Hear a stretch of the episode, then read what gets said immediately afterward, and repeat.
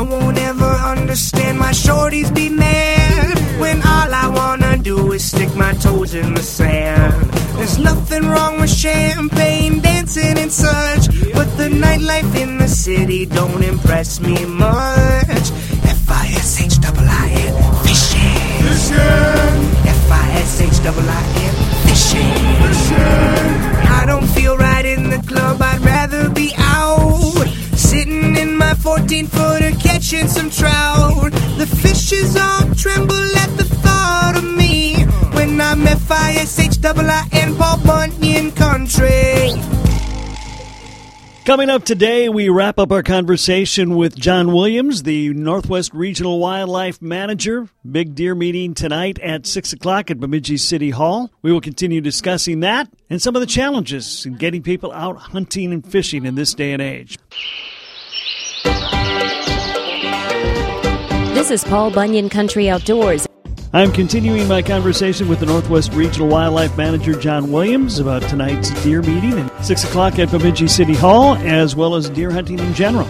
Just like fishing, hunting is, is more than just going out and getting a deer. I mean, there's a whole social aspect. There's a whole family tradition aspect. I got a friend who's always complaining because the deer are always in his yard, but never at his hunting shack. I said, well, then maybe you should hunt a little closer to home. But that's where the shack is. That's where we go. You know, it's there's a whole tradition thing, and, and it's and it's really a huge heritage in, in Minnesota. So there's there's some serious passion there. There really is, and you know, you bring up a good point about family heritage and things like this. One of the things that we are concerned with is basically recruiting that younger generation in here, and that's largely done with families passing that tradition on to the younger members of the family this is going to be a good year for establishing that. Especially, you know, one of the things we heard of during the earlier listening session was uh, grandparents out there with uh, a grandson or granddaughter, and they're not seeing any deer, and that was a concern because they don't want to be the younger. Uh, the grandchild does not want to be in the deer stand if they're not seeing any deer. I don't think that's going to be a problem this year. But you're right. You know that hunting tradition. Uh, it really can be almost a family reunion time and it is a it is a a real blessing. I think you know one of the, I guess one of my favorite activities is after the hunt is uh, butchering deer with family, and I have a nice music in the background, and my job is to basically work on the quarters, and another person is to slice it up for for roast, and the other person is to bag it in the vacuum cleaner or the vacuum cleaner, the vacuum sealer. sealer yeah. yeah. So it's just a fun time, you know. So yeah. it is. Yeah, it, yeah, and it and it is really really important in this state, isn't it? It is. Um, you know, we don't have a viable option for uh, not hunting. I would say, um, if they weren't hunted, you know, we'd have some concerns with higher than what we want deer populations, and and uh, taken to the extreme, you know, it could be very detrimental to the deer itself. You know, from that standpoint. So, hunting's a, a very good, uh, very wholesome sport. And uh, I would hope that people would come to learn and enjoy it. If they choose not to hunt, that's fine. Uh, but come and understand it better if uh, if if uh, would help. So. When you talk about that next generation, are we seeing uh, a downturn as far as numbers go? We are. I'm very sad to say that that we are, and uh, it is quite a concern, I, I, think, to us in, in terms of just um, you know much of hunting and fishing uh, basically uh, developed a stewardship for those resources. And, and of course, um, species that weren't hunted or fished for are also benefited by pre- preserving the habitat um, that were basically come from hunting and fishermen who were concerned about less population. So uh, there's a lot of reason to want to recruit into this um, field, the new hunters and fishermen, and largely, I would say, just for the uh, increased use of the outdoors. And what I've what I've come to believe and I think is true is if you don't have any interest in the outdoors, if you have no interest in hunting or fishing or bird watching or looking for flowers in the spring or mushrooms, you know, when they're in season, then you probably don't really are, are, are in tune with things to where if those habitats that support those things begin to diminish. If you're not interested in doing something in those habitats, they'll go without your notice and without concern. It was in the late 1800s and early 1900s that people that um, began to notice that well there just wasn't as many deer in the landscape or there wasn't as many ducks or whatever that would be and and they began to it was about that time that the the wildlife management fisheries management began to be important and people began to study what what what is it that makes a deer uh, live in this area, and what is it that is limiting him? So all that came out of the early 1900s, and of course, it's developed through time. It is right now, but I do think we're on a, a new cusp of a new day with. Um, uh, I would say less interest from our younger people in terms of the outdoors. Um, yeah, it's a, t- it's a very tough situation, I think. There is so many things that I could just throw off the top of my head that are contributing to it. Some of them is beyond anybody's control, really. But uh, some of it is uh, it, it is a changing world. But uh, it's unfortunate because there's there's so much out there that is that's worth pursuing that way. I mean, when I was a kid, um, you know, we did this, and and and it's just it's something that every kid should do. I don't really know how, how to explain it better than that. You know, I don't know how to explain it better than that either. It's just something that you know, um, even socially, where I grew up, and probably you, you too, Kevin. Mm-hmm. Uh, you know, it was it was the norm to go hunting and fishing and stuff like that. So you'd get to school, and you know, you would talk about the one you saw or caught or or you know harvested or something like that, and it was always a big bragging right things. Those things just kind of did that, and if your family was involved strongly with it, then it was a, a very strong tradition that you developed with with the family. So um, and, and, again, like I say, the, the the actual benefit of this to us all, and it's not just for the family that hunts or not hunts. The benefit is that we'll have these elements of our natural world uh, retained for the next generation, and uh, that's the real plus here. You know, mm-hmm. as, as we get along with this. More of the great outdoors with Kev Jackson next on Paul Bunyan Country Outdoors.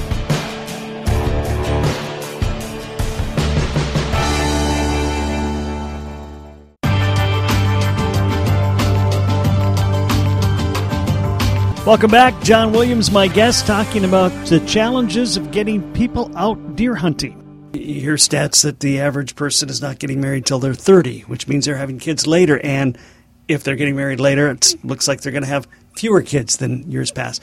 That all contributes to all of this. Yeah. And like you say, there's a lot of competition out there for uh, a youngster's time these days, mm-hmm. you know. Um, one of the concerns that I have, and I'll just mention it, you know, there's, but we can go to half a dozen others, I suppose, is, you know, there's a lot of hunting shows on TV. Mm-hmm. And a lot of them you see that somebody has gone to some place and then, you know, they, they see a buck of a lifetime. And in 30 minutes, you know, for the length of the show, they get to harvest their buck of a lifetime. So that becomes the norm for people to watch right. uh, hunting, and that's their expectation. Which, you know, if you're in the deer stand, you're not seeing a deer for you know one every let's say day or something like that, you're probably not going to be that interested if you're not meeting the norm. And I think the norm that's shown on TV is you just can't do that. That's not right. the norm at all. that is not. Yeah. You know, I think the other thing is that, uh, you know, um, you want to try to keep it, and we talk about this uh, with fishing guys as well, you want to keep this affordable. Very definitely. You know? Absolutely. Yep and that's a concern for some families. Oh yeah, I, I, would I think so. I still think deer is pretty much a bargain um, for what you get out of it. Oh yeah, for what you put into it, um, and you know the the marketing on hunting stuff is pretty crazy too. If if you want to archery hunt you know, uh, if you this is this is the one that gets me. If you want to archery hunt and watch some of those shows, you not only have to have a top of the line bow and arrow to match that, you have to have scent blocking clothes and special soap to wash your clothes in so they don't scent uh, stick around on it. You have to have range finding devices and all sorts of things that just improve your ability to do this. And it becomes when you when you get to pay the bill on that thing, it's just crazy. So when you look at maybe what we did, which is basically buy a a nice hunting bow, and then you went out and scouted, find your place, and you just did what you did. Um, you could get a deer like that pretty pretty easily, and I still think you can. You don't need all that expensive stuff. Another one that concerns me is duck hunting.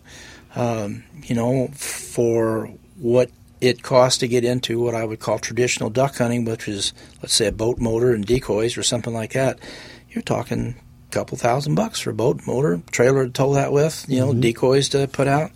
Um, that's a little bit of a hindrance to people if they want to do that kind of hunting. And you know, uh, basically, if your family has that, it's it's fine. You get used to doing that. That's what you'll want. But if you have to start out from scratch from that, um, pretty tough. Yeah, yeah. Well, those are a lot of things we can't really control on a short term basis. But yeah, it's something that has to be looked at. I think. Yeah, yeah. You know, I, I just wish people would just. This is difficult, but uh, it's more than just hunting. It's it's out there enjoying everything there is to be about that. One of the things about turkey hunting, you know, in the spring, is that there's no other season in place at the time, and you get out at a time when wildflowers are blooming, mushrooms are up if you want to pick them. Uh, there's just other things to do that it, normally maybe you wouldn't be out in the woods to do. But it will give you that higher appreciation for some of the things that God's put on this good earth for us all to enjoy. So yeah, yeah. absolutely. Yeah. Well, again, tomorrow night, this meeting at the Bemidji City Hall at 6 o'clock is just your chance to share your thoughts, right? That's share your thoughts. It. Come, let us know if um, uh, you have a specific deer permit area you want to talk about. If you think that the season that recommendation we have is again too liberal or too conservative. If you have concerns about uh, maybe deer uh, depredation or something like that, or deer opportunities, there's a number of things like that that uh, anyone can bring up. It's just mm-hmm. basically kind of a open house. Come, let's talk. So you you basically just talk one on one with somebody. It's not necessarily uh, parliamentary procedure type of meeting. No, I think it's going to be fairly low key from that standpoint. But we'll be there uh, for the couple hours that anybody wants to come by and, and just have a conversation with us. That's largely what these are designed to do. A lot about the deer plan, uh, mm-hmm. the communication is really just let's open up a better dialogue between the clients and, and the DNR as we manage deer, and let's hear what you'd like to hear about, what you would like to be seeing about our deer management and, and opportunities or problems that you're seeing. All right. Well, this will not be the last time we check in with John Williams as we're just getting into the various hunting seasons. I know we'll talk to him many times here in the fall. Uh, John Williams is the wildlife manager, the regional wildlife manager out of the Northwest office here in Bemidji. Thank you for taking time to stop in today, John. We appreciate it. Thanks for having us, Kevin. This is Fish and Paul Bunyan Country. Take good notes so you sound smart. Checking in with uh, Aaron Templin over at Destination Sporting Goods. Uh, Aaron, first of all, before we get into what's happening now, uh, let's get an update on how your first National Walleye Tour season went. Uh, it came off of Devil's Lake. It was tough. Um, awesome, pra- awesome practice. That's for sure. it was just uh, just uh, got really tough during the tournament for me. Some things changed. Cold front came in that never never does well on Devil's Lake, and that's just the way she goes. Off to the next one. Now we're on uh, heading up to Lake of the Woods. So okay, the Lake of the Woods is absolutely on fire. They just had the AIM weekend series up there, the championship, and man, it was crazy. Lots and lots of big fish. Yeah, that might be the one place left where the walleye bite's still strong. Oh, extremely strong. Yeah, it was uh, it was wild to see some weights. I believe it was over 90 pounds for 10 walleyes to win it. Gee. So insane. So uh, Devil's Lake a little bit tough for you overall. How was your uh, first season on the tour? Uh, good, good, good. I've been having fun. That's yeah. for sure. All right. Now, is Lake of the Woods is that the championship, or is that just the final leg of the that's, season? That's the championship. Yep, absolutely. Okay. So we'll see how see how it goes up there. It's definitely it's a weight tournament, so we only need one big one each day over 28 inches, and then you got to have those strong unders, those 19 inch ones, which is kind of a fun game to play. You need the mixed bag of everything. Right, yeah. Tournament fishing, for those who've never done it, is a little different than just going out and getting your walleyes. There's a lot of thinking and a lot of strategy, and uh, you got to get those, you, you say, those right weights.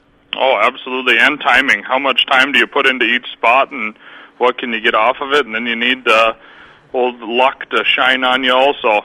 Yeah, it's yeah. Every sport needs that, right? right, absolutely. Well, Aaron, let's take a look at what's happening in the uh, in the area fishing scene. You know, uh, we'd had a really really solid bite on Lake Bemidji, lasting well into late July. But as August has uh, crept along here, it seems to have slowed down a bit. Oh, absolutely. Yep, I, I definitely see the change happening. Um, we're in that mid uh, mid little flip over time. We're going to get a week or two where things are going to get tough. It's definitely. Uh, definitely changing. That's I, I can see it. I fished pretty much all last week, and it was a lot of working slow, really working for individual bites and uh, picking them apart. You know, if I was throwing reaction baits, that was the key. I mean, throwing jigging Raps and and ripping Raps and stuff like that, and really kind of snapping them along, but working through the the spot and the structure really slow and getting a lot of casts at specific fish was uh, definitely the answer.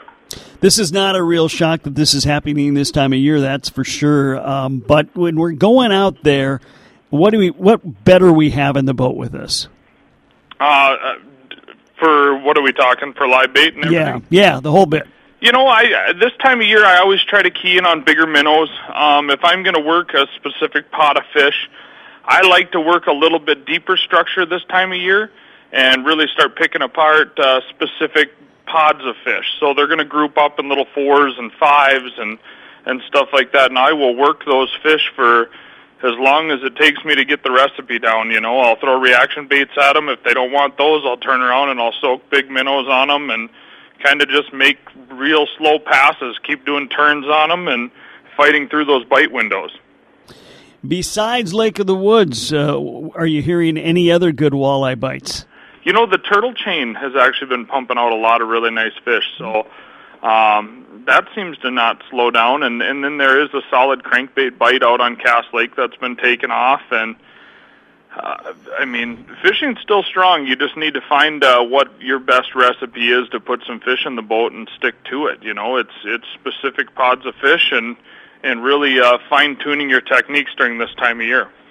And of course, if you aren't set on walleyes, uh, you can fish pretty much everywhere and find lots of action. Absolutely, it's it's northern Minnesota. It's the standard we talk about every week. Uh, I've got a lot of guys that are bass fishing and panfish fishing, and and they're having great success and having a blast.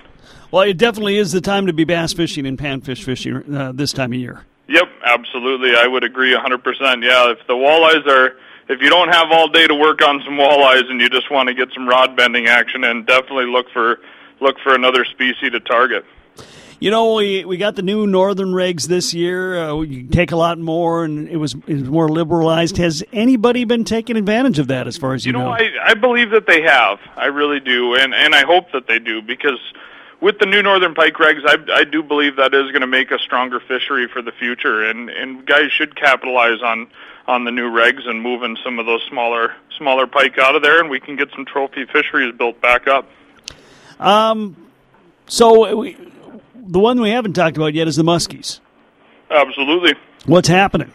Uh, I just spoke with my good friend Steve Nosbish. He's a guide down on Leech Lake, and uh, he actually boated four yesterday. Oh wow! So uh, he said uh, things are definitely heating up.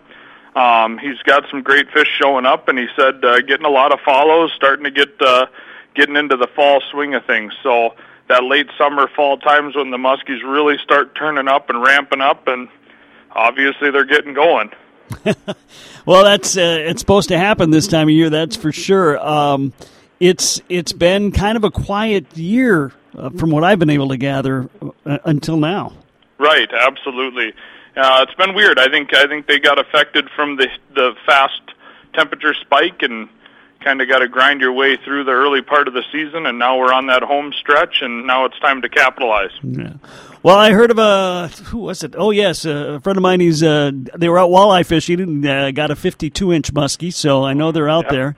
Oh yeah, those happen quite often. Actually, yep, it's fun to hear those stories. Well, you know, we always hear that. We hear of muskie or walleye guys getting big muskies. We never hear of muskie guys getting big walleyes, though. right, and that doesn't happen very often, but it does uh, from time to time. Well, and, and that's that is so exciting. I don't care what you're fishing for. If you get the chance to land something like that, that's uh, that's pretty amazing. Yep, trophy fish. We've got them in our waters here, and it's uh, it's fun to see them.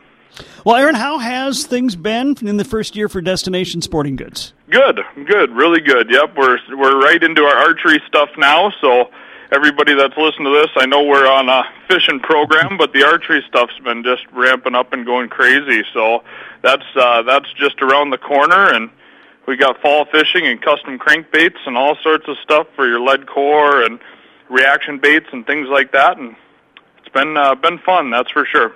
Well, yeah, you mentioned the the uh, the archery, and obviously you're you're an an outdoors store. Tell us about what all you you bring to the table as far as any of the outdoor activities. Yeah, absolutely. No, we're a we do uh, we're a full service archery shop also. So it's mainly the fishing and the archery stuff, but uh, we are 100% a full service archery shop, and I don't think a lot of guys knew that uh, going in. But yeah, we will work on anything, set you up, and we are a Hoyt bow dealer. So um, all the little broadheads and arrows and releases and whatever you need, we uh, do it all in house here. So it's a great opportunity to uh, see more of uh, the outdoors in the North Country here. Okay. Now, uh, when does archery season start? Uh, that'll be right in September here. We'll get going in September, and the deer season will kick off, and so guys are starting to tune bows up and get ready for that. Starts September 15th. Okay. I forgive me for my ignorance, but um, so you you've got the the archery stuff you use for deer hunting. Is that basically the same stuff uh, target archers use? Uh, nope. The guys have a couple different setups. There's guys that run hunting setups for for target also, and then we do have an awesome archery club here in town. So that's a great opportunity to get out and shoot, and it, what a fun sport that actually is. Challenge yourself, and and it's all on you. That's for sure. So. And, and you uh, you work with those guys too, the the competitive archers. Absolutely, the Bemidji Archery Club. Absolutely. Okay, so anybody who's into any aspect of archery, Destination Sporting Goods can help them out, huh? Yep, absolutely. We'll set you all the way up. All right. Well, we're talking with Aaron Templin from Destination Sporting Goods. Yeah, he's kind of in a mixed bag now. We're still in the, the heart of fishing, and of course, fall fishing is going to be great. And now we're into archery season as well, so he's going to be busy. Hey, Aaron, thanks for your time today, and good luck when you head north to the Lake of the Woods. No problem. Thank you very much. Fish ale, Paul Bunyan, country, country. The South Dakota Stories, Volume 3. It was my first time traveling alone. Packed my car with hiking boots, a camera, and my dog Randy. I don't know what I was searching for. Maybe it was something new, with adventure. Maybe it was the idea of vacation I would never expect, filled with wildlife, national parks, rivers. Whatever it was I set out to find, it was all there and more. Because there's so much South Dakota, so little time.